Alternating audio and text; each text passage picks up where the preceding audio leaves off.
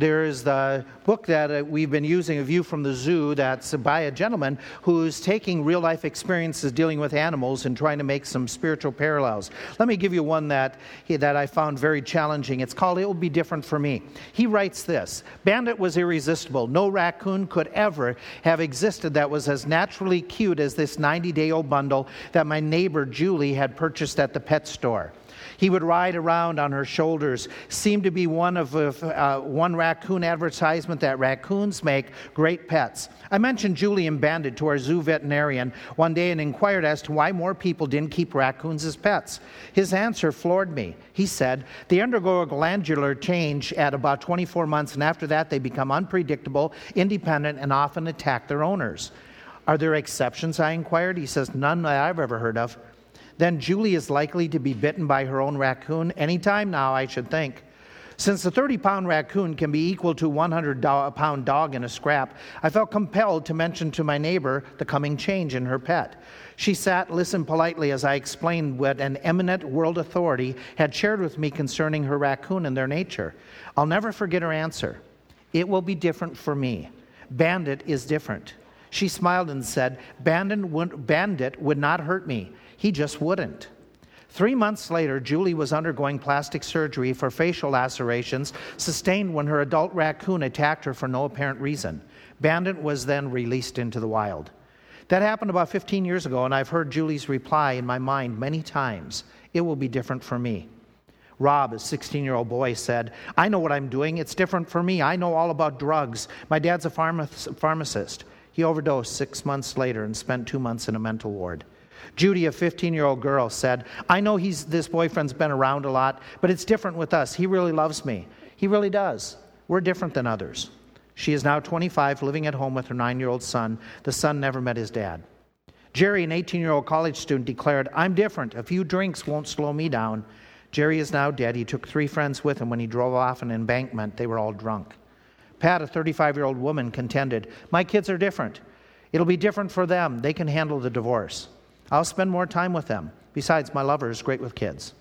Pat divorced her husband, got remarried to her lover. She divorced again after he tried to molest one of her kids. The children haven't slept well for years and need to see a counselor every week. David, a 40 plus year old executive, said this Wow, she's beautiful. Her husband is away on a business trip. Nobody will know. It will be different, exciting, temporary. David ended up causing this man's wife to become pregnant. To avoid scandal, he had the man killed. He felt compelled to marry the woman, then the baby died. David's life was never the same again. That incident caused members of his own family to turn against him. One of his own children even tried to kill him. I'm sure he never dreamed that things could get so tangled. I'm sure he thought it'll be different for me. By the way, you can find that executive story in 2 Samuel chapter 11 of the Bible. Let's take one step back and look at our lives. Are we in violation of some well known axiom? Are, you, are, are our closest friends or relatives warning us about something? Are we in conflict with the clear teaching of scriptures? Now repeat after me loud and clear that, you, that this phrase, maybe it won't be different for me. Now, he uses this type of illustrations, taking things from an animal kingdom to try to draw some spiritual lessons. Some of them are funny, some of them are very pointed. He's not the only one that used that type of literary device. King David did. When King David was writing his Psalms, he paused at one point in his life and he said, Let me use animals. Use in, interaction between animal and people and write about spiritual truth. That's Psalm 23. Psalm 23 is a shepherd psalm. It is a psalm as you start reading about God and you as portrayed by a shepherd with his sheep. Now, David knew what he was talking about. David had grown up as a young boy. He was tending sheep for his father. For years, he lived in the shepherd community. When he became a king, he was called a shepherd at times, and this is not unusual. Many of the prophets called the kings shepherds. And so his job that he was uh, working at for nearly 40 years, he was shepherding people. He was guiding people like a king should do. And he knew what he was talking about because when he writes this story, it's towards the end of his 40 year reign, and his son that we just made comment about, his son is trying to kill him. His son Absalom, is causing a revolt, chasing him into the wilderness. And David, whenever he's penning it, most think that it's some night that he's out there in some building. He's an old man and he's away from his palace, or maybe it's right after he got back. And he's penning the words and talking about his experience, about how he's being chased and he's being hunted down, and there's the wild animals, but the Lord is my shepherd, and I shall not want. He makes me to lie down. In the midst of all this distress, the Lord takes care of me. And he uses that shepherd theme, that shepherd analogy to say, here's how good God is to me when other people aren't so good to me. And he continues through that whole passage talking and reflecting. And it makes a whole lot more sense to us if we just remind ourselves when you read this the next time, uh, just to, re- to refresh and to say, okay, how did Old Testament, how did a Middle Eastern, how did ancient Near Eastern individuals, how did the shepherds and the sheep react with one another? Now, we talked about this that the shepherds were real close to their sheep, that the shepherds at times, they took care of their sheep all the time, I should say, 24 7, that they would, uh, they would make sure they're fed, they're pastured, but there were some times that they would have to endanger their own lives to try to protect those sheep. They were it. The sheep were a dumb animal. They couldn't provide for themselves. They didn't have teeth to fend off the enemies. They were totally reliant upon the shepherd. And David says, That's the way I am. Sheep were an animal that often strays and gets into trouble. All we like sheep have gone astray. And so he says, That's the way God is with me. I stray and God rescues me. And in that, in that culture, they, they would get real attached to their sheep. They were like pets to a, to a degree. And oftentimes they would name them. Jesus talks about that. He's the good shepherd, he knows you by name. And so this, the shepherd sheep idea was tremendous, how that was uh, a relationship that was impacting. And it portrays what we are and it portrays how God acts. Now, we've already gone through verses 1, 2, 3, and 4, where it's clearly the shepherd sheep motif. We're getting to verses 5 and 6. There's a debate on whether David continues that same motif where he's talking about God and us shepherd sheep, or is he talking more about God as a shepherd host? To the travelers who would come through the wilderness area, and there was no holiday inns, there were no, you know, there were no budget aids, no lights were left on, okay? And you would be very dependent if you're a traveler upon the hospitality of locals. Is that what he's talking about in verses 5 and 6? Has he shifted a little bit from the animal, but focusing on the shepherd and how the shepherd is practicing hospitality? I'm going to lean that way. I know many others would do as well, and yet there's other Bible scholars that say, no, it's still the shepherd and the sheep. Either way, here's the conclusion of verses 5 and 6. David is going to praise God. He is thinking about how great and kind God is in taking care and providing as a host provides for a traveler. And David, like any other song, he seems to repeat some of the things that were already stated. It's his refrain, it's his chorus, and he's going to state it again, just like the man that had sung. You know, may we be found faithful as people follow us. And that refrain came through a couple times. So too, David is going to mention in verses 5 and 6 He's going to mention some things previously mentioned, but they are so impressive and impacting that he says they are worth mentioning again. These gifts of God, what were they? That broke out in song. Number one was this. He says, The provisions that God has made for me, they amaze me. They, they cause me to want to sing and to shout and to worship. He makes the comment, you, make, you prepare a table for me. For those of you who choose to say this is continuation of the shepherd sheep, you would probably run back to that idea that table here, one of the words could be a mesa or a plateau. It is often used as well, most frequently and more common, as the table, that, that piece of cloth that rug, we would call it, that's laid out in the tent and upon which everybody would circle and sit Indian style around that, that, that um, cloth fabric and then eat together and dine, sitting and enjoying that fellowship. But he makes the comment. He is saying in this uh, aspect that God you are taking care of me like a traveler coming through. Now, remember, in Bible days, hospitality was really, really important, more so than in our life and in our day and age. It became a sacred responsibility. There are stories in the Bible about this hospitality that indicate a little bit of how important this was. Abraham sees the three men coming and they're headed for Sodom and Gomorrah. He sees the three men and he runs out and greets them. This is unusual to see the people traveling through. Runs out, greets them, invites them immediately into his tent. And it says that Abraham got involved with killing the, the a fatted calf and preparing the meal along with Sarah. And then, then he, he pre- presents that meal. And it would take quite a while to get that animal ready, but you would do this for a guest, somebody coming through. We read about that same thing where Lot extends his home. We read about, and you and I have done the study in Judges, where we talked about in Judges 19 how that Levite was traveling through, came to a town, and nobody would open their door for hospitality. But then all of a sudden, one man did, who wasn't from that town. And both in Lot's story and in Judges, we have the reflection and the, the idea that when you brought somebody in your home, you would protect them. You were obligated to provide for them. You were going to protect them. In both these cases, in Lot's case and in that other man with the Levite in his home in Judges 19, they offered even members of their own family to satisfy the sexual desires of the men who were banging on the door and saying, We want those men who are visiting. Corrupt situations, both of them. Horrible stories. But it gives us an insight into hospitality in the ancient Near East, the ANE, as I put on the board. How that there was such an impression upon people that they needed to do this, that this was something so important. And David says, as he's writing about God, he says, This is the way God treats me. It is important as I'm traveling through. I will need shelter. I will need when I'm going through my life. I will need refreshing. I will need some assistance. I will need some help. And he says, This is what God does for me. God lays before me a table. The idea is a full meal the fatted calf. Give me everything I need for nourishment, for help, for sustenance to go through. And when he says this in the Hebrew, as it goes through, where it says, You prepare a table before me, it is the idea you prepare this time and time and time again. It's unusual in that sense that you would have the same guest for every meal time and time again. But he says, This is the way God does for me. God prepares over and over a meal for me. God provides my needs, not just once in a great while, but God does this on a regular basis.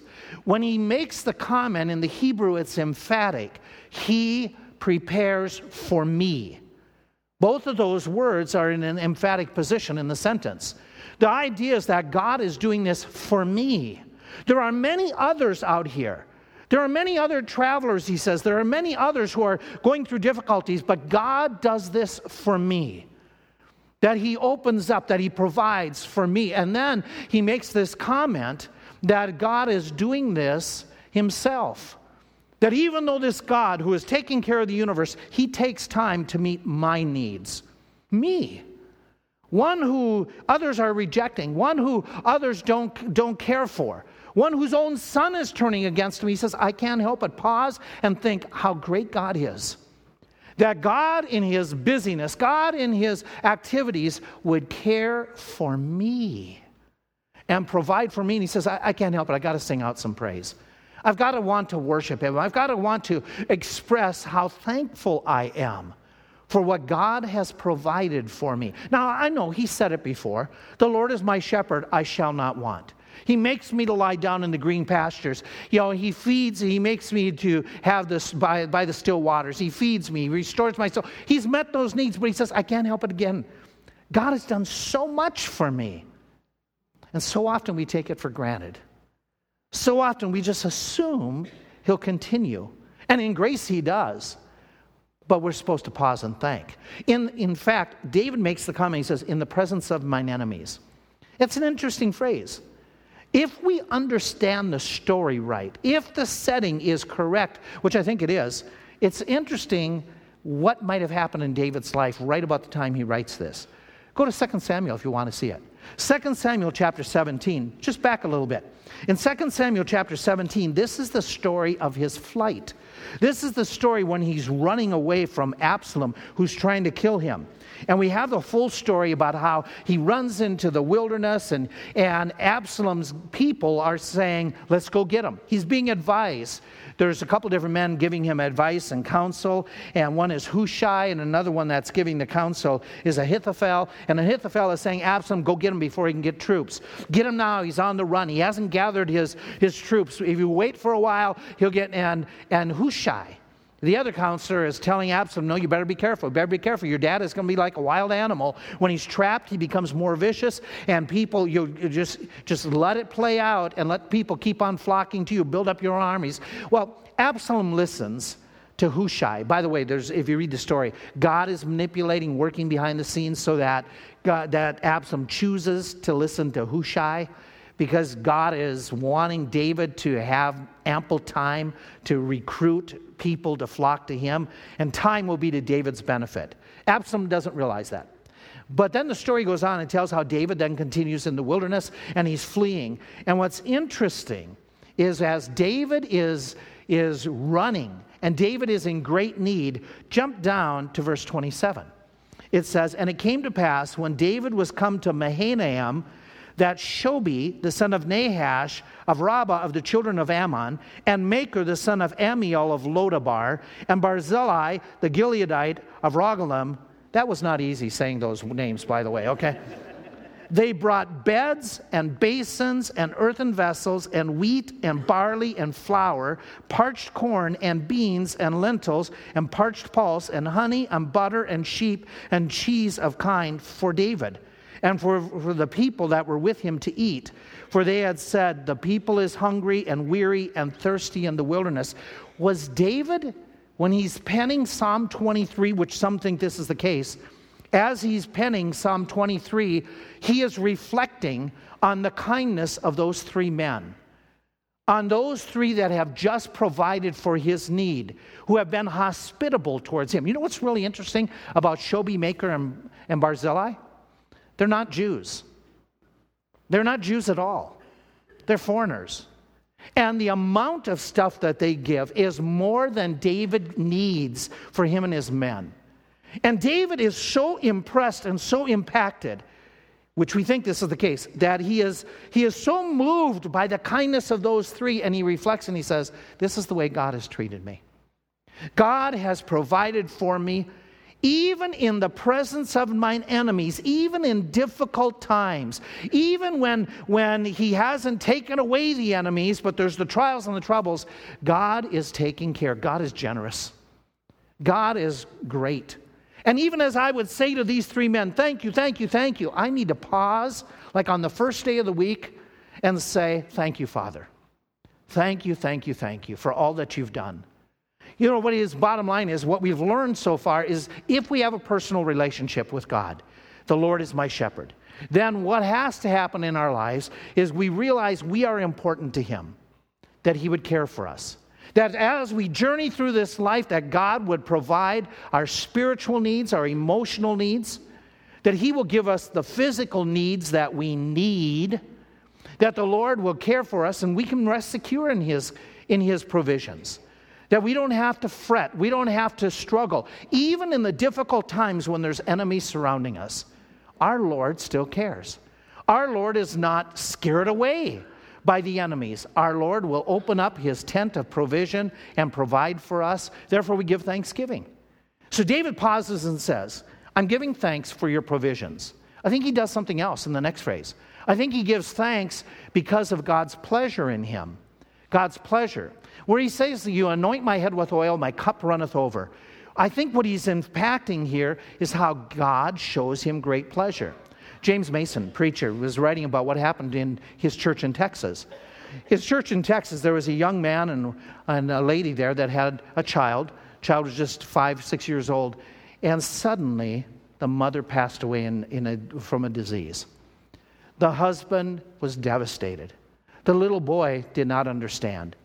And, the, and Pastor Mason writes about how the husband shared how he was struggling and he was battling in these next few days after his wife's passing.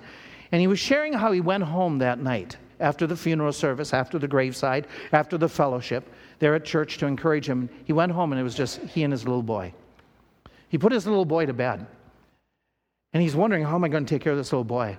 What am I going to, how am I going to be a mother to the little boy? He said, and the little boy was quieted, but after a couple minutes, he heard from the bedroom the little boy calling, Daddy, Daddy, Daddy, where's mommy? He tried to explain, but the little boy just couldn't understand totally what was going on. He said, So I crawled in bed with the little boy. And my little boy was crying. He says, When is she coming back? He tried to explain. And the little boy was crying a little bit, and all of a sudden he said, The little boy said this in the dark Daddy, is your face towards me? As he reached up and touched his daddy's face. He said, Yes, son, I'm, right by you. Are you looking at me? I'm looking at you. He says, Okay, then I can sleep. And the man, as his boy drifted off, the man thought to himself, Lord, are you looking at me? Is your face towards me? Have you turned your back on me? Lord, if your face is towards me, I can handle this. That's what David's talking about. Is God's face towards him? Do you, are you pleased with me? And it's very clear. David says, God has responded and led me to write, You anoint my head with oil, which is a sign of pleasure, which isn't punitive, it is a blessing. The idea of anointing head with oil in the ancient Near East, the ANE, that idea is, it, it frequently happened you would anoint somebody's head with oil.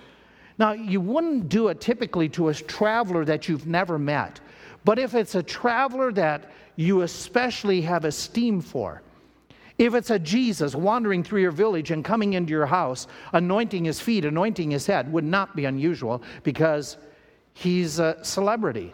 He's a commodity. He's a known individual that you would, you would relish having in your home. And David is saying, as I'm going through my life, God seems to show delight in me. He shows pleasure by every so often. He anoints my head. By the way, in Hebrew, it's repeatedly done. He anoints my head with oil to show that He's with me. His face is towards me. He is pleased with me. For the traveler going through life, think about this. From the biblical point of view, somebody who is physically traveling, and somebody is pouring oil upon their head, there's some real benefits to this. I'm not trying to be crass, just, just reality. What it would do is cool them off. Okay, this oil would be a soothing comfort for those individuals in that time. Without being crass, it would make them smell better. Okay, so they wouldn't be paranoid of their body odor after traveling all day. It would be, it would enhance the fellowship. It would, it would make it more palatable. It would show a display of real pleasure, like in Ecclesiastes, where he talks about it, which was that idea of, you are special to me. That's why God would have the prophets anointed at times. Sometimes the kings were anointed, they were special. And he's saying, You do this for me. You anoint me to show that I am special to you. And David is writing and saying, This is something I've enjoyed. And he says, Not only that, my cup is running over. The idea of that cup running over is so simple, you understand it. The Lord of hosts providing for the traveler far more than what the traveler expects. And so he's saying, God, you are going way beyond the minimums of taking care of me. Can we pause and make the observation? Has God provided for us way beyond the minimum of provisions? Has God given us far more than what we've asked at times? Has God given us, remember how he talks about it, that if the man would leave his family and leave his friends, I will restore a hundredfold? We have relished in that thought over the years that having left our families and moved to the, from the Midwest to here and spent time here, that God has given us family and friend hundredsfold. And he says that's the pleasure that God shows towards us. David remarks about it and he says, I am going to pause and I'm going to reflect that God has noted, and it's in the provisions, but it's also the idea that God is pleased with me. God will, will display to me so that his face is towards me and the fact that he takes notice of me, he delights in me. And he rejoices. David says, I'm going to pause, I'm going to praise, I'm going to give thanks for that care, even though everybody else has deserted me, it seems, my son my son. I mean, if, your if your son turns on you, it feels like the world has turned on you. And he says, My son has, has totally abandoned me and he's trying to kill me. And I have some people with me, no doubt. We already read about that. That food was brought for the troops that were with him. But he says, I feel like everybody has gone away. But he says, Not God. That God never leaves me, never forsakes me. And he takes pleasure. He anoints my head when I have not been everything I should be. Remember, at this point of his life, David has made some major mistakes, he and Bathsheba. David has made some major mistakes with his sons in not correcting and not stopping some of the junk that they have done, not intervening when there was incest. not taking the, the role of leader when, when Absalom was trying to steal the people away. And David didn't say anything out of fear of how his kids would respond. He's not been everything he should be. He says, But God still takes note of me. God takes pleasure. God still extends to me. And David is not coming to this point like some of us do. As we go through years, we come to a point we say, Well, after all I've done for God, God owes me. David never gets to that point. David is amazed by God's grace, he isn't assuming it. And he says, God, I am so thankful, even in the midst of a personal change. Change is upsetting, change unsettles us. And it causes us to, at times, doubt and wonder. And David is through great change. He's out of his palace, he doesn't have most of his family with him. He's struggling. He's back in the wilderness like he was when he was a teenager, living, living under the stars, sleeping on the rocks. And he's saying, But God, you take pleasure in me. And I'm so thankful, Lord, that you have been so gracious. Now, combining these thoughts together, when's the last time you have paused in the last week, couple weeks, and taken note of God's provisions and God's pleasure towards you? And you took time to enumerate them, to elaborate upon them, as opposed to, the Lord didn't do this, but all that He's provided pause and praise. That was David's doing. But he says there's a third area in this text that he's mentioned before, but let's repeat it. He is moved to praise for the pardon. Surely goodness and mercy shall follow me all the days of my life. The, the words that he's using here, the word that he starts off, the pen in the Hebrew, the surely, it is absolutely this isn't a, possi- you know, a remote possibility. This is a reality. This is a surety that goodness and mercy, and the words that he uses is God's good kindness, God's good fortune. The idea of mercy is his loving kindness. It's a hesed. It's the idea that God is covenanted to forgive us. And he says, These have followed me. These are a part of what's happening. By the way, they come from the Lord. Okay, surely goodness and mercy shall follow me. Somebody has sent them out. These are divine favors that are shown, they come from God. The word he uses for following is the word for hunting, for trailing. It's like the dog on the trail that never gives up. He says, Goodness and mercy coming from God, they track me down, they keep on following. Now, here in the last year, I've shared with you this story about how an individual thought they were in real trouble. I shared about the woman in the Detroit area who got in her car at a wayside rest, and when she got in the car and started driving, she noticed some trucker yelling at her. The trucker ran up, got into his truck, and started following her. She was afraid when he came running towards her car that he was going to do something, and so she took, took off. He ran to his truck, and she drives down the road, and he pulls out of the wayside rest, and he's following her. And Remember the story that we told of how she went down the highway and as she's swerving to get away from the trucker, he is right behind blowing the horn. She's afraid he's going to do something to her. She goes up the, the ramp to, to like an exit. He comes up, she shoots across the highway and comes down back onto the highway. The trucker does the same thing. She is crying. She is petrified. This guy's trying to hurt. Remember the story? She pulls into the next wayside, and when she pulls in, she tries to get out of her car. But when she gets out of the car, and that truck comes up and breaks right behind her, and that guy's getting out, she's trying to get away from her car, and she falls on the ground about by her front tire, and she's screaming, Help, help, help. And the truck driver comes running up to her, and he stops, doesn't touch her, opens up her back door, and pulls out a guy who was laying in her back seat with a knife. He wasn't trying to hurt her, he was trying to save her. People run from God week after week, thinking, oh, God, if, if, I, if I respond to you, you're going to ruin my life. He's trying to rescue you, He's trying to help you. He's trying to keep you from getting into dangerous situations. When he puts parameters and commands, they are not to ruin our fun, they are to make our life with peace and joy. That's lasting. And he says, This is the God that I'm worshiping this day. This is the one who says, Surely goodness and mercy. They're following all, they're following me. They're, God, God is trying to extend to me his rescue, his forgiveness, all the days of my life. Now think that through. Even when I have done wrong things, really bad things, David says. I have committed adultery, I have murdered. Surely goodness and mercy have followed me all the days of my life. What sin have you done that God cannot forgive? There is none.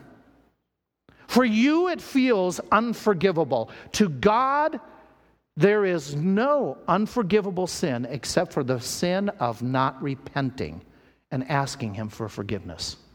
That's the unpardonable sin.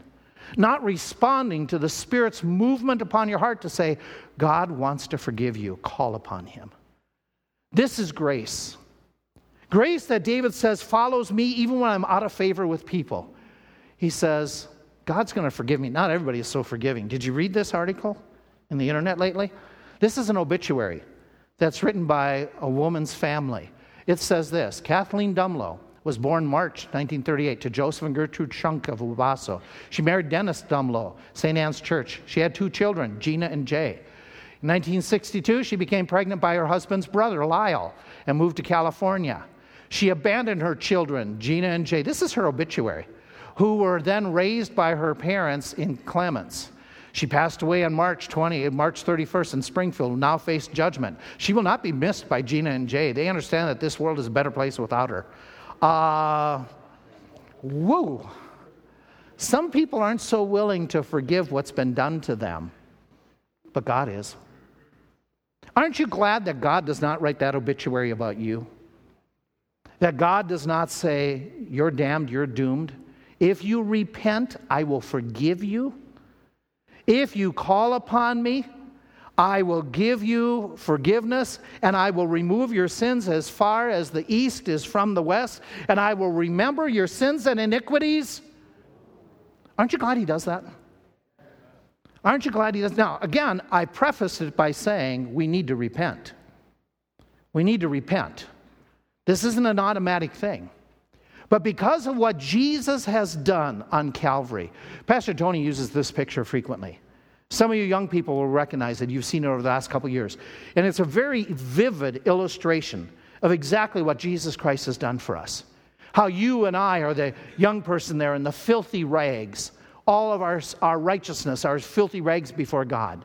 That we stand before God with our lying, our cheating, our anger, our gossip, our greed. We stand there, not in wonderful Sunday clothes, beautiful garments. No, before God, we're sin stained.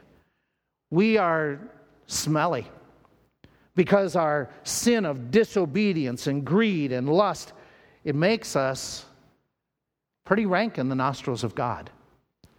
And the wages of sin is death, what we deserve.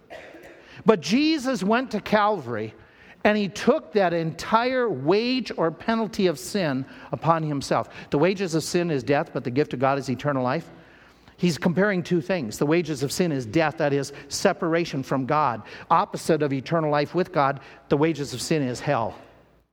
Jesus bore the entire brunt of hell punishment for us on Calvary. So we would not have to bear that brunt that we deserved ourselves. He who was sinless became sin for us that we might become the righteousness of God in him or through him. That's grace. That's kindness from God. That's, that's the goodness. That's the mercy that follows us. That's what is pursuing you. And David says, What I need to do is I need to realize, and he came to that point, that it never runs out. The forgiveness never runs out if we repent. If we repent, surely goodness and mercy shall follow me all the days of my life, that God is willing to forgive. Doesn't mean he takes away all consequences, no. But does he take away the guilt? Does he take away the eternal punishment? Absolutely. And thank God that he does. Does he restore fellowship with him? Absolutely, if we repent. And so he's David saying, I have so appreciated the fact that this holy God that we come to worship, this God of the impossible, this one that we have said, joyful, joyful, we adore thee. This God who I say, I love you, Lord, I love you, Lord, and at times I don't carry it out, but he forgives me when I repent and come back to him. And he says, and it's happened time and time again, and I'm so glad it's never run out. The mercy has always been there, and it causes me to want to praise him to want to thank Him, to want to elevate Him. There's a fourth time or cause or gift that causes David to want to praise. And it's found in that last sentence where he says, And I will dwell in the house of the Lord forever. Now, the questions that, you, that come to my mind are these What house of the Lord? What is he talking about? I will dwell in the house of the Lord forever. Is he talking about the tabernacle? He surely cannot be talking about the temple because the temple has yet to be built at the time that he's writing this. Is he saying that I will go and stay at the tabernacle and be there like a monk for the rest of my life? I think not. I think that what he's talking about is that idea of God's eternal kingdom. He's talking about that time of eternal life with God that we that he would call kingdom, that we would call heaven. And this time and age as we know more about it. And he is making the statement that I will dwell with the Lord. By the way, the word dwell means to sit at the table, to be there permanently. I will sit down, and the idea is to dwell there is the idea of sitting and having fellowship face to face. It's not like, okay, you're going to sit out in the foyer. It's the idea that you're sitting right there where the table is, that you're spending time with them. The point is, David personally is confident that he is on his way to meet the Lord forever and ever and ever. A confidence that he says this is something that, that causes me to want to praise to want to rejoice, to want to give God the glory because I know that in a hundred years from now, in a thousand years from now, I'm going to be in God's presence and I'm going to be dwelling with Him. And I'm going to be there at His table at this banquet, at a feast that's set for me. And it's going to be a wonderful time. And David is confident that in a thousand, a million years, that's where he's going to be. Are you? Are you? There's an individual that wrote a book, and I'd recommend it for some of you who are going through grief. It's by a Levi Lusko. It's an individual, he's a pastor out in the, in the western states. And he writes about his own family experience. Just a few years ago, he's the father of three children, three girls. And they had the horrible experience the day before Christmas, or a couple days before Christmas. They had the horrible experience that their four year old had an asthma attack and died. They tried to resuscitate her, it happened in their presence and the little four year old, well, she was five at the time, excuse me, that the little girl went to be with the Lord. He writes about some of the things that happened just before that, and I thought these were worth sharing with you. He writes about a year before, one night with his little girl when she was four, he remembered so vividly. One night I was tucking four year old Lenya, that's her name, into bed. We were talking about how Jesus is called the everlasting Father from Isaiah 9 6 in our family time. It was just a week before Christmas, and we had been memorizing verses as a family, and that one verse in particular, and we were adding one of the names about God Wonderful Counselor, Mighty God, Prince of Peace, Everlasting Father. We were adding one of those phrases every night. And so she was, I was explaining the everlasting Father that it actually meant that God is the author of eternity. And I told her how awesome it is that it, it is uh, because Jesus can offer us life even after our time on earth ends. Lenya looked up at me and she says, How do we get to heaven? Assuming that she was asking about our responsibility to repent and accept God's eternal life, I responded by believing in Jesus. No. How do we get there after we die? She clearly wanted specifics about the method of transportation, not just the mechanics of salvation. That stopped me dead in my tracks. Well, God takes you. You mean like on a unicorn or a horse? I didn't know exactly what to say at that. Uh, it was too surprising and beautiful to hear her muse so seriously about transit between earth and eternity. No wonder Jesus said, You must become like a little child to enter into the kingdom. Since I had not come up with anything helpful, she thought about it for a second, then decided on an acceptable answer for her own question. Probably we go on a flying horse. She was clearly settled that this was it, in fact, the only logical way that the trip could take place. Then she added, but if you don't believe in Jesus, you go directly to jail. Okay? And with that, she began to drift off to sleep. Once she had, uh, uh, yeah, once she had gone to sleep, I hurried to write down what she had said. exactly one year and two days later, she found out exactly how you get to heaven as she made that glorious journey. Those were panicky moments for us. We were trembling, we were desperate, hot with fear, delirious with shock. It was cold, dark, awful but not so for Lenya. The same night that was the worst of our lives by far was for her the beginning of an endless summer and joy unspeakable. She fell asleep here on earth and woke up in the presence of the Father of eternity. While we began to live a nightmare, she woke up from a dream of this life. A bright, glorious day was dawning that would never end for her.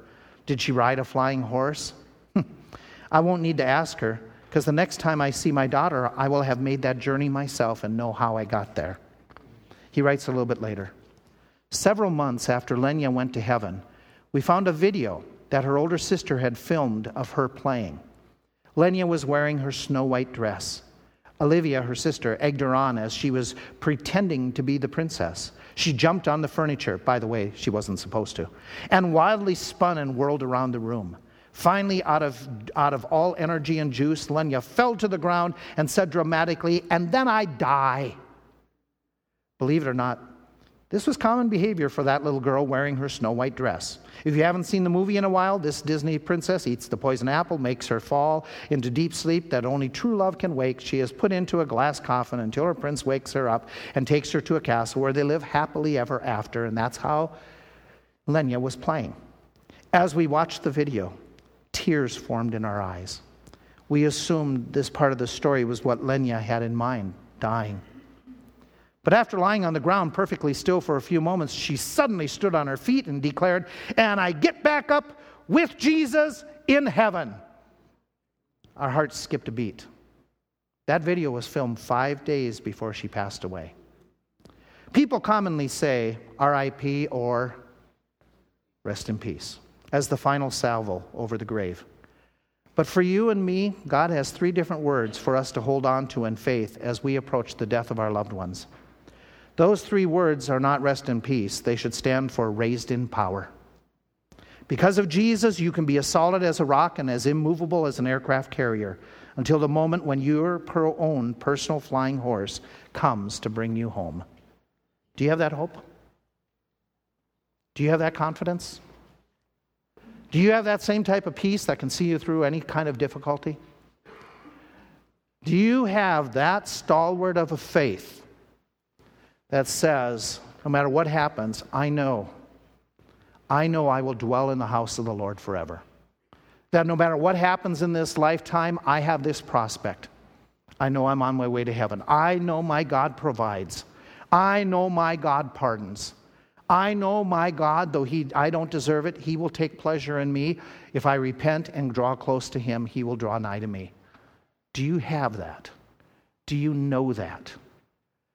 If you're here today and you are uncertain about your prospect of heaven, here's what I would say to you you need to take it. You need to take a grip of what God is holding out to you a prospect of forgiveness and an eternal home and say, I want that. That will see me through if I know where I will be. In fact, we have staff headed for those doors right now. When we sing in a moment, they will be there. They will be ready to talk with you, to show you from the Bible what you need to do, what you need to pray so you can have confidence that you are on your way to heaven. He says, These things that I write unto you that believe, that you may know that you have eternal life. It's not a hope so, it's a no so, but you have to repent and call upon Christ as your Savior. How do you do that? Go find out. They will show you. If you're here this morning and if you have need of pardon, of forgiveness, you're a believer, but you have strayed, you have walked away, then what you need to do is take that forgiveness. Ask Him to forgive you. If we confess our sins, He is faithful and just to forgive us our sins and to cleanse us from all unrighteousness. If you're here today, and if you have gratitude in your heart, for what God has done, for the provisions, for the pardon, for that prospect of heaven, then you should show it. I shared with you one of my most vivid memories as a dad. One of those precious memories. It's the middle of the night. We're sound asleep. When our oldest daughter came home, the very first week she came home, the very first night, we ended up putting her in another room and the door blew shut in the house and we never heard her for the whole night this infant. We never woke up. We woke up that next morning and say, Oh, is the baby alive? Ran to the bedroom. She was alive, but I'm sure she had a terrible night. Every night, every night after that, she'd wake up several times during the night. It was her revenge. and she deserved it. No, uh, we deserved it. It is now four years later. Pretty soon, we're going to bring a new baby home. And so, in that, in that time period, she would wake up every night. And so it was the normal middle of the night routine. And she, we hear this from the bedroom Mommy, Daddy, Daddy, So I kicked Deb as if she was sound asleep. Said, you know, and Deb said, no. And Deb was due any day, and so she needed her rest, and she said, she's calling for you. Ha ha ha ha ha ha. So I go to the bedroom. It's a closet that we made into a bedroom. And there she is. She's covered up. There's nothing there. And I said, Honey, what do you want? And she smiled at me at three in the morning. It's like, Honey, do you need a drink of water? No. Are you cold? No. Are you having a bad dream? No. What do you want? I love you. and she turned over and went to bed. I love you too, but not at three in the morning. in all seriousness, three in the morning is pretty cool. For our father, uh, any father, to hear from a little one at any time, I love you. It's 11:30 going on 12. Do you think God minds hearing from us this morning? I love you. God, I love you. God, I thank you. I think it's an appropriate time for us to say, God, we really appreciate what you have done for us. How you have blessed us, that we can just sing about your grace, how amazing it is, how great of a Father you are. Let's, let's sing. Let's tell God how much we love Him this morning. You need to talk, find out about your destiny. You go while we sing in worship to God.